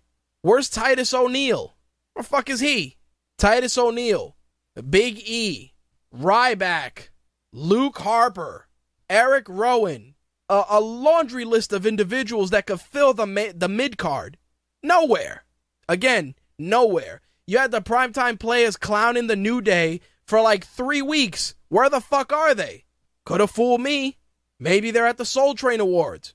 I don't know, but they sure as fuck ain't fighting the New Day. Oh, look, the Lucha Dragons. They're fucking awesome. Why aren't they on television? Beats me. But this is the kind of shit I'm talking about. Every week, the booking is so disjointed that you're either gonna really love some shit or you're gonna hate some shit. Here's a good example The Ascension. They took on Kid and Cesaro. It was a good match. Really, really good match. What did they do with The Ascension after that? Nothing. Jack and shit. Tag team division with guys that were amazing in NXT that had tremendous matches with the Lucha Dragons. Where are they? Playing a bootleg Legion of Doom. That's what they're doing. Thinking that they're Kratos. It's all bullshit. I'm sorry. Anyway, let me go down this list and talk about a couple of other things. So, the other thing I did want to address was Rusev and Lana's inevitable face turn. First of all, Rusev killed Fandango dead, and I don't understand why everybody loves Fandango all of a sudden, but whatever. But again, we all know that Lana's going to end up turning, and you're going to put Lana with whoever, and Rusev's going to be, you know, bullshitting, and that's going to be that. Stardust took on R Truth in a match that had absolutely zero implications, again, for nothing. Donut. Nothing. Zero implications. You got Stardust coming out dressed like Mr. Sinister from the X Men, and he's fighting R Truth, and the match ends because he fucking hits him with fake spiders. Fake fucking spiders. Fake spiders. Stardust is out here dressed like Mr. Sinister from the fucking X Men, and you're doing nothing with him. Nothing. Zero. Nothing. I'm like, okay, so John Cena has the U.S. title. I mean, he has the U.S. title. R Truth can challenge for the U.S. title. If Daniel Bryan is is going to be on the shelf, then he should relinquish the title for the time being. You should have a, a, a title tournament and let all these guys fight it out. Fuck it. Stardust as as IC champion is okay in my book. Works for me. But no, we're we're gonna have a match where I throw a bag at you full of rubber spiders and R Truth runs out of the arena, crip walking and Harlem shaking, thinking that he's covered in spiders. What a fucking stupid idea. Stupid. It was it was a complete waste of fucking time, and that's what I'm saying. Raw wasn't terrible, but it wasn't great either. now, I want to talk a little bit more about Sami Zayn coming out there. Um, Sami Zayn coming out, Bret Hart introducing him, an amazing hometown pop, and a tremendous, tremendous match, considering that Sami Zayn did legitimately get injured. Now, obviously everybody everybody squirted in their collective shorts because they thought, oh man, Sami Zayn is coming up to the main roster. This is it. No, not yet. Because I think that him and um you know, him and and fucking you know, him and Kevin Owens have a lot of unfinished business. So I think that it was just a great way to get him on TV. And again, the Montreal pop was amazing. Um, you know, Sami Zayn, he he, he really worked an incredible match with John Cena.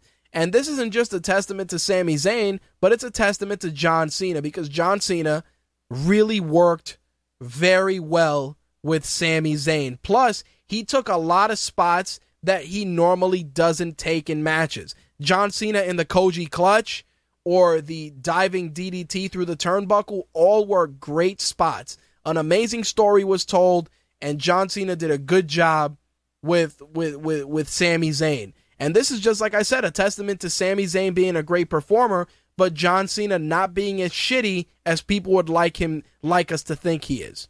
That's all I'm saying. The fact is that when you look at John Cena and you look at Sami Zayn's match, everybody felt that, you know, the internet wrestling community unjustly was was salivating over that match. And I disagree. On the contrary, you take a guy who came through the ranks in Ring of Honor, made his way to NXT, continues to remain popular, and delivers stellar matches, having ma- having an, an incredible match with a guy who's considered as the champion of the five moves of doom. I'm sorry to say, but they did something right on Monday. They allowed Sami, Z- Sami Zayn to shine and allowed him and John Cena to do what they do best, and that was wrestle. Period. People get bent out of shape about you know John Cena not being as good as as as as people make him out to be. The fact is that John Cena needs to work as safe as humanly possible because he is the face of the company. The guy the guy can't get injured because nobody's going to step in and carry that company. I want you guys in the chat room honestly. If John Cena got injured tomorrow, and he was out for an entire year, who could carry the WWE in his absence? And I want a legitimate answer. Legitimate, not fucking hornswoggle. I'm serious. Because when you look at it, love him or hate him, the guy carries the company. He does. He does all the make a wish stuff. When it comes time to promote the company on a big scale, he's the guy on on you know Kelly and Michael in the morning. He's the guy on Good Morning America. He's the guy on Fox News. He's the guy you send all over the place. Who else is there? I'm serious. Is Randy Orton going to come out and talk to Kelly and Michael Strahan on a Monday morning? Absolutely not, because that motherfucker puts me to sleep 90% of the time. Who else is it going to be? Is it going to be Roman Reigns with his gray contacts coming out there with his long hair trying to trying to talk to anybody? No. No. Is it Seth Rollins? Sure. If he doesn't come out there and laugh like Snarf for 15 minutes, you know? It's it's it, these are the things that that people fail to understand and, and of course, it's very easy for anybody to say, "But Rich, you know, you come on the show, you know, you do the show, you're very jaded, you talk you hate everything." I don't hate everything. No, I just have a low tolerance for bullshit. Simple as that. There's there's nothing wrong with a guy like John Cena being the face of your company. What's wrong with the company is the fact that they've pigeonholed John Cena in a tiny fucking bottle like this. John Cena doesn't do shit else except take up space because they're afraid of letting him take risks. And it's unfortunate. It really is not good. But in any case, let me move on. So, Barrett and Sheamus took on Neville and Ziggler in what was a pretty solid match. And I feel that this is going to be a match that we're going to be seeing for the next three weeks. It's going to be Neville and Ziggler in some combination against Barrett and, and Squire Sheamus. You know, because that's what it is. You got you got King you got King Barrett and Squire Sheamus. Sheamus Sheamus is the Theon Greyjoy of the WWE. It's it's it's ridiculous. It is ridiculous. You you bring Sheamus back, and he's essentially carrying Wade Barrett's bags at this point. I hate to say it, but that's how it looks. Adrian Neville comes up. Everybody's amazed by Adrian Neville. He's doing amazing things. And then it's like, oh, we're just gonna put you in this tag team feud with, you know, with mayonnaise head and and you know the guy the guy with twelve with the twelve pack. You know, that's what we're gonna do. You're gonna feud with those guys. It's gonna be Mr. Ziggles and Mighty Mouse feuding with King Barrett and you know Lord Humongous from fucking Mad Max. That's what we got. Don't get me wrong, the guys have amazing chemistry and they have great matches, but we're starting to see the same combination way too many fucking times. I hate to say it, but it's true. All right, so our last match of the evening was Randy Orton and Roman Reigns. We all know that this was going to end exactly as we would expect, and it did, with everybody pretty much beating the shit out of everybody else. And yeah, Dean Ambrose standing tall, the crowd going crazy, and that was the end of the show. Now, I will say this putting Dean Ambrose in the mix for this match is going to be very, very good. And the reason I say this is because Dean Ambrose is is going to tell an amazing story, as is Seth Rollins. Roman Reigns and Randy Orton are going to punch each other in the face for 15 minutes. That's what they're going to do. But I will tell people this and I'll and I'll and I'll say it again. Dean Ambrose isn't getting anywhere near that title for the foreseeable future. The future of this company has one and one name only, and that is Rollins. Rollins will continue to be champion pretty much into SummerSlam because obviously the big money match is with Brock Lesnar. And I have no problems with that. I think that that Snarf Rollins is a uh, is a really really good is a good heel and is a good villain for the company. The only problem with Seth Rollins and I've said this before is that they depend on J&J security too much and it does make him look a little weaker than he should as champion. That's all I'm saying. All right, let's switch gears. Let's jump into the other wrestling news for the week. Um, to answer the the Keith's question, he asked about uh, stripping the IC title from Daniel Bryan. Stripping the title from Daniel Bryan, I think, is something that is not not not something that should be discussed, but is something that should be expected. And the reason I say this is because by by putting the pressure on Daniel Bryan to come back before he should, it's it's you know, it's one of those things where it's too much pressure too soon. I think Daniel Bryan needs to really recover, really heal his body up before returning to the main roster. As such, I would have him vacate the title to nurse his injuries. I would do a tournament for the IC title and then take it from there. And then I would continue to reinforce the secondary titles as the titles that are worth watching alongside the tag team and divas title, and that's it. Simple as that. Daniel Bryan, eh, eh, there's too much pressure for him to come back, and I think he's rushing himself back because he wants to stay relevant. Daniel Bryan can be gone for one year and he will still be relevant. Somebody just needs to tell him that because the guy's going to put himself in a wheelchair before he's had an opportunity to have a full and and and, and uh, you know a full and illustrious career. Simple as that. To quote the Keith, he needs time off to get healthy. I agree 110%. And because of that, I say strip him of the title, do a tournament, and make that belt mean something.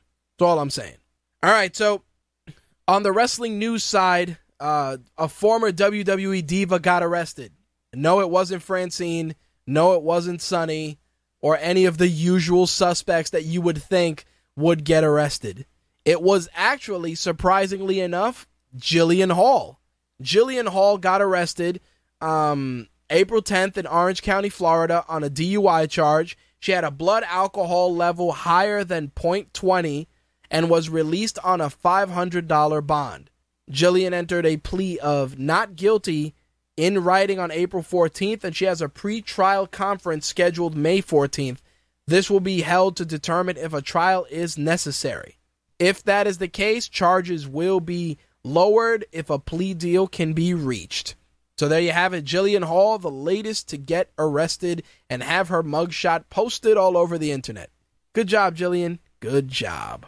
Switching gears, it feels like I haven't talked about TNA forever, and that's just because I've been watching Lucha Underground, which is out of this world. And I've said it before, and I will say it again.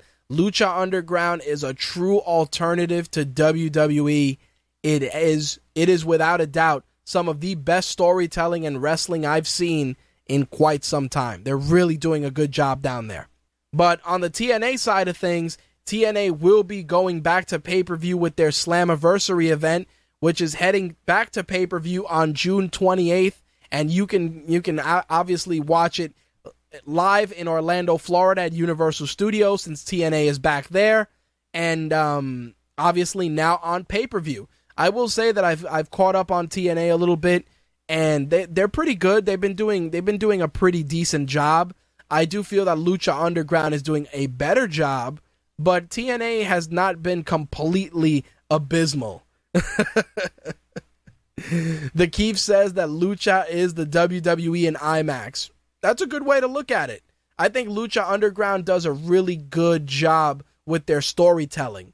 Their wrestling is good, their presentation is gritty. It feels like like you're watching from dusk till dawn. No, well, let me rephrase that. It looks like you're watching wrestling at the Titty Twister bar from from the Dusk Till Dawn movies, and I think that was done on purpose. Not a bad thing for sure.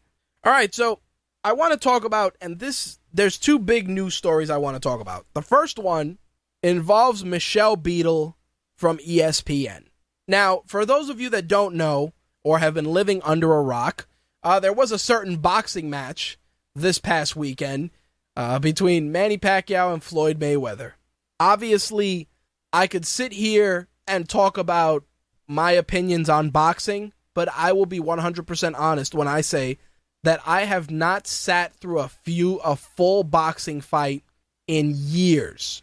Boxing does not keep my attention, not because it's not an enjoyable sport, but just because it's not something that I can stay focused on for long periods of time. Can't do it. I just can't.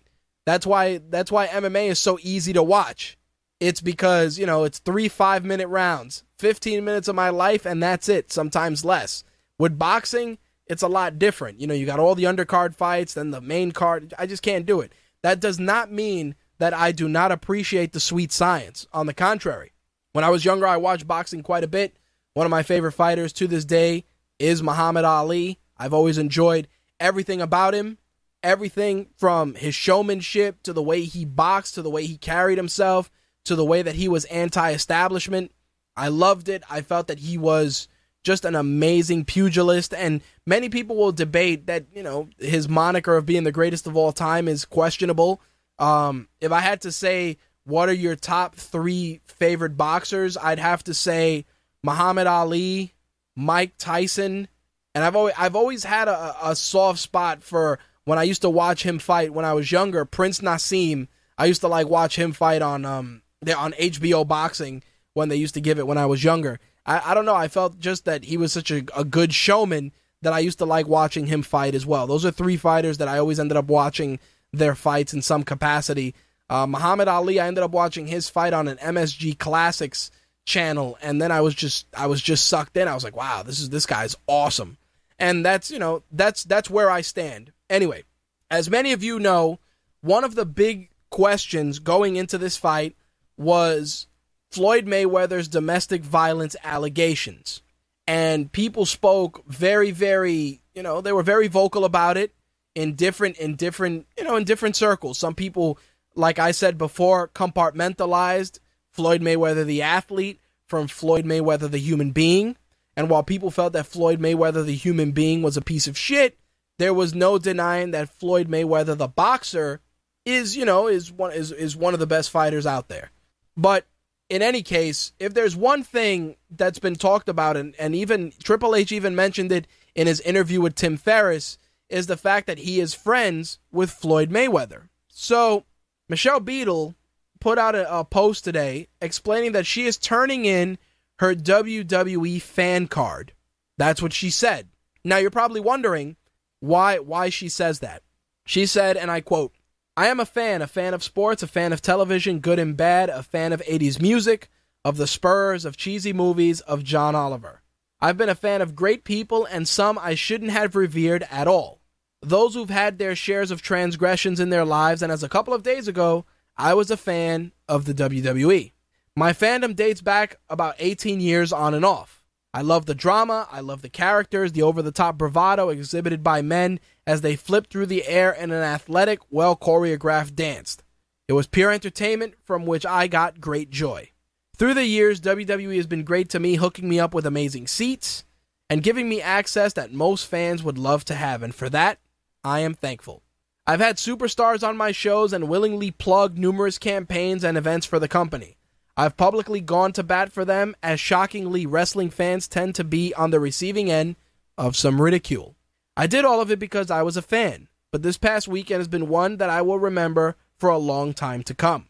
So, you're probably saying, Rich, why why are you reading all this? Anyway, the main reason, the elephant in the room, is because she feels that Triple H's relationship with Floyd Mayweather, his friendship, is pretty much co-signing to Floyd Mayweather being a woman beater. And as a representative of the company in such a large in such a large facet, his association with with Floyd Mayweather in turn reflects the company co-signing with that behavior. And with that, I have to say this. Domestic violence is a terrible terrible thing. It is something that not only damages the people involved but the people's children as well. Floyd Mayweather is a pugilist. He is a boxer. He is he's very dangerous. He knows how to hit people. And you know, I've read the allegations about the abuse and and you know, again, you read them and and you're curious and and you want to know why and things like that. And I'll be honest, when when you look at that, you're you're you're forced to look at it from two schools of thought. A, I can continue being a fan of this guy and be forced to defend what he does in and out of the ring, or I can compartmentalize and be a fan of the of the of the athlete and not like the man. Those are your two choices, and of course, the obvious the, the obvious cho- the third choice, which isn't even a choice, is you don't want to deal with it what's whatsoever. And I say this: Floyd Mayweather and Triple H's friendship is based on the fact that both guys are fucking successful and they have money. Floyd Mayweather did not know Triple H on the come up. When Triple H was eh, was wrestling in an empty high school for 25 bucks, he did not have Floyd Mayweather on speed dial. When Floyd Mayweather was honing his skills and starting from the bottom and working his way up, he did not have Paul Levesque on speed dial. Definitely not. These are friendships that are forged because, hey, I'm a rich guy, you're a rich guy, and we both do shit that people like. All right, we're cool. Simple as that. People fail to comprehend the fact that everybody that is outside of their circle are not your friends. Let me let me give you an example. Just because I interact with Xavier Woods on Twitter and have had him on the show does not mean that me and Xavier Woods are friends. On the contrary, he's been a guest on the show on a handful of occasions. He's enjoyed it. We we we have similar interests. We speak. If I didn't do my take radio, Xavier Woods would not know who the fuck I am. The same way that I wouldn't know who he is. If Michelle Beadle didn't do ESPN and was involved in the industry of sports, she wouldn't know who, she wouldn't be in Triple H's circle. She wouldn't be offended by what Triple H does. She would as a fan. And as a fan, you have to ask yourself, what Triple H feels and thinks is in no way indicative of the company as a whole. You know? Period. Never never the case. And people don't understand that. And for her to write this long diatribe about I'm not going to be a fan of professional wrestling. If you told me I'm not a fan of professional wrestling because of all the drug use that has killed numerous wrestlers, because of all the terrible tragedies that have befallen numerous wrestlers, then maybe your argument makes sense. But when you're saying that you're not going to support the product because one guy, one, is friends with another guy, and because what that other guy does you don't agree with, you're going to stop supporting everybody else? All the other stuff that WWE does and you're worried about that one thing? What about the NFL that's full of fucking killers, murderers, rapists, whatever the case may be? A laundry list of criminals in the NFL or in the NBA or in Major League Baseball. I just felt that for her to write that, it's it's self-masturbation at its best. That's all it is. It's it's oh, I'm offended and I had a shitty experience. And because of that, I want to share that experience with all of you because all of you will feel my plight. I hate to say it, but nobody gives a fuck. You want to know why? Because nobody's connected to you. Nobody knows Michelle Beadle personally. I read it and I'm like, oh, she doesn't want to support wrestling anymore. The only thing I know about Michelle Beadle is the fact that she got she got into some shit with CM Punk and her and AJ had words. That's about it. You know? Floyd Mayweather, amazing fighter, shitty human being. That's it. It's very easy. Amazing fighter, shitty human being. OJ Simpson, amazing football player, human bag of shit. Lawrence Taylor, amazing athlete, drug addict, frequenter of, of prostitution. Come on. But you cover those sports because they're your job. WWE is not your job, it's just a means to an end. If you are that offended about people's association with other people, whether it's racists, rapists, robbers, killers, criminals, whatever the case may be, you would leave the world of sports altogether because everybody in sports, the majority of them are pieces of shit. Even clean cut Tiger Woods stepped out on his wife. Give me a fucking break. Stop trying people people forget that because of social media, everybody feels closer to these athletes, these celebrities, these wrestlers. But I have to tell you guys, I'm afraid I've got some bad news. Neither the, the neither the actors, actresses, rappers, athletes, politicians, anybody give a fuck about you. You are the means to an end. You are a dollar sign. That's it. You know, they, they, they, you have you are a dollar sign. You are a number. You are nothing to these people. The only way that you're going to be something to these people is if you are equally successful to them or you impact them in some way. Otherwise, they don't give a shit. Do you think for one second that Triple H gives a fuck that Michelle Beadle doesn't want to support the WWE? Oh, woe is me. ESPN is a huge network, and there's plenty of other shows that would gladly welcome a John Cena or a Seth Rollins or a Roman Reigns. Oh, let me go, let me do you one better. There's, besides ESPN, you got Fox Sports 1. You know? The Keith put out a very good example in the chat room. He said, All I'm going to say is I'm sure her Pandora has Chris Brown on it. There you go. Listen, I'm I'm gonna be I'm gonna be 100 percent honest before I I move into the next next thing and wrap things up.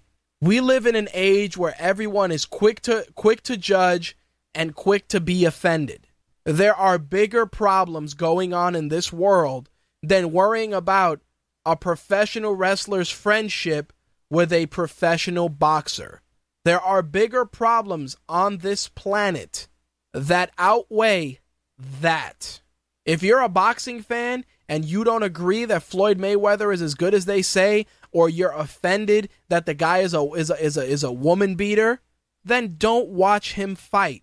Don't turn on the television. Don't tweet about it. Don't Facebook about it. Don't write anything about it. Just move on.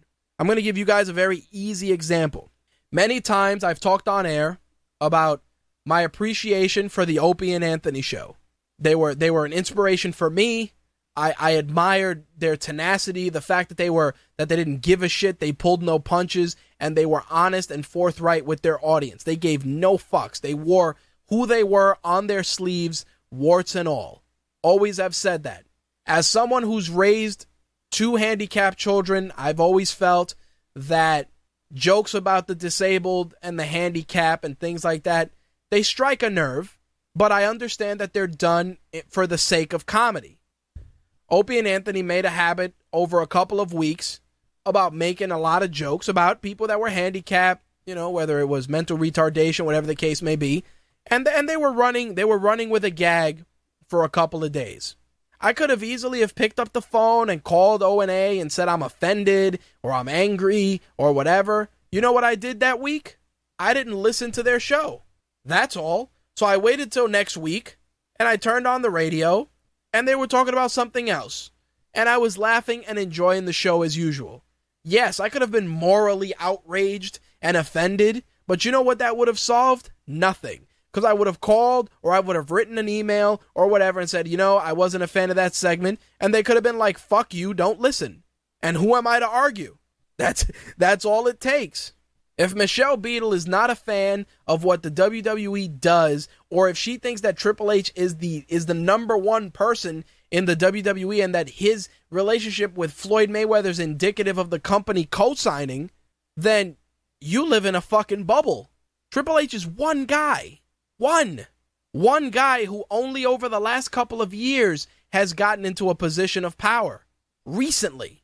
Recently. And his position of power is nowhere near where he has any say for the company as a whole because until Vince McMahon is rotting in a casket, it'll always be Vince McMahon. It's what Vince likes that the company believes in. Period. Simple as that. But she wanted to tell everyone and any, anybody that would listen that she wasn't going to support professional wrestling because Triple H was so was was so excited about Floyd Mayweather's performance. Yeah, cuz he fucking knows the guy. Oh, Floyd, you know, I'm happy for you. Congratulations on your victory. Okay, they're fucking friends. So why wouldn't he support his friend? Simple as that. Give me a fucking break. If you if you're not a fan of domestic violence, if you if you're if you're publicly decrying domestic violence, then you don't need to support the NFL either. Because there's plenty of motherfuckers in there that have done shit. Simple as that. Sorry to say. It's really that simple. Going on Twitter and Facebook and writing a blog about it and boo hoo, nobody cares. No one gives a shit. You want to know why? Because Floyd Mayweather's swimming in money like Scrooge McDuck right now. He don't give a fuck about what you think. Triple H wakes up next to next to butt ass butt naked Stephanie McMahon and another guy swimming in money like Scrooge McDuck. Oh no, one reporter in ESPN doesn't like me. Woe is me. Fuck out of here. Sorry to say it, but stupid. Anyway, before we wrap things up, I did want to talk about the other big news item, and that involves uh, a personal favorite of the professional wrestling industry, and that is Vince Russo.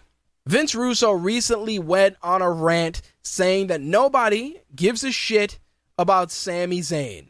And of course, the internet wrestling community instantly jumped to Sami Zayn's defense. He said that, you know, to the casual wrestling fan, nobody gave a shit, blah, blah, blah. Vince Russo being Vince Russo.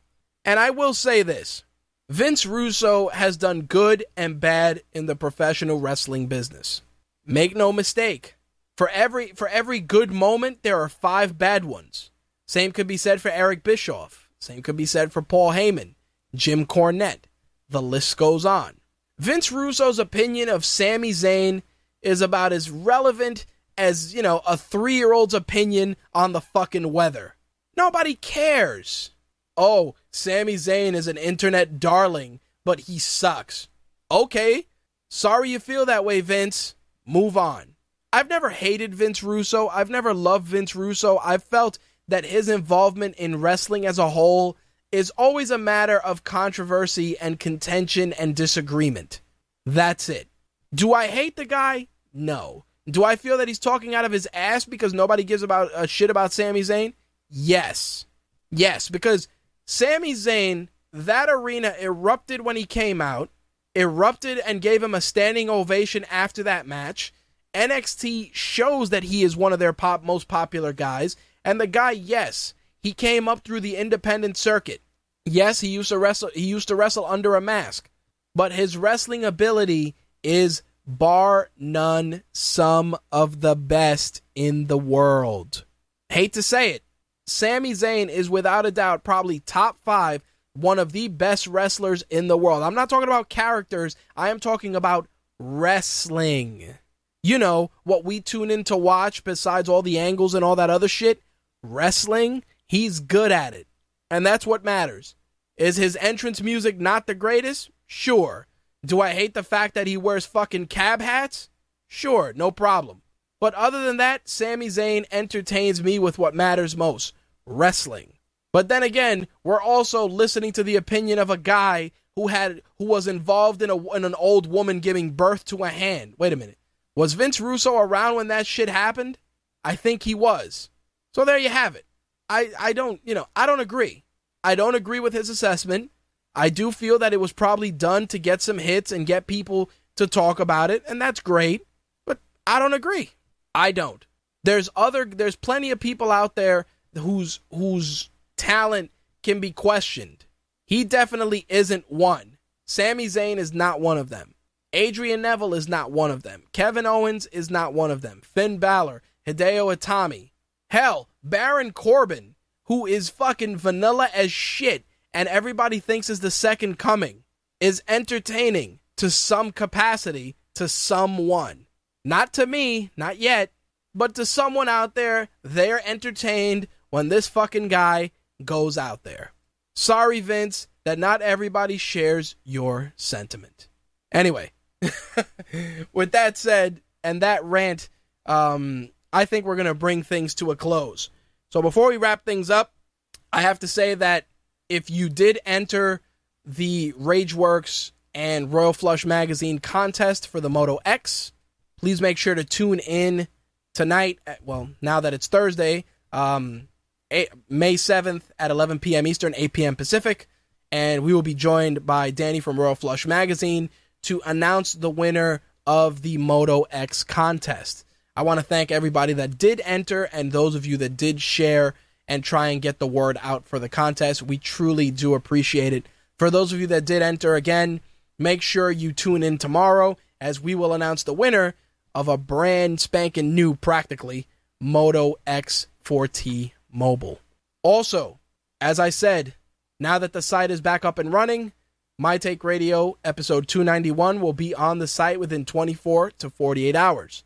Until then, you can find archived audio on iTunes, Stitcher, and TuneIn Radio. For video archives, you can check our two YouTube channels, My Take Radio TV and Official Rageworks. If you want to keep up to date with what's going on in the world of Rageworks and My Take Radio, you can follow us on social media, Rage underscore works on Twitter or at My Take Radio. You can become a fan on Facebook, add us to your circle on Google Plus, follow our boards on Pinterest, and as always, to, to get the maximum amount of information, head over to rageworks.net. All right, guys, on behalf of myself and the rest of the Rageworks and MTR team, I am out of here. Thanks for tuning in. Peace. I'm rich, biatch! That's all, folks.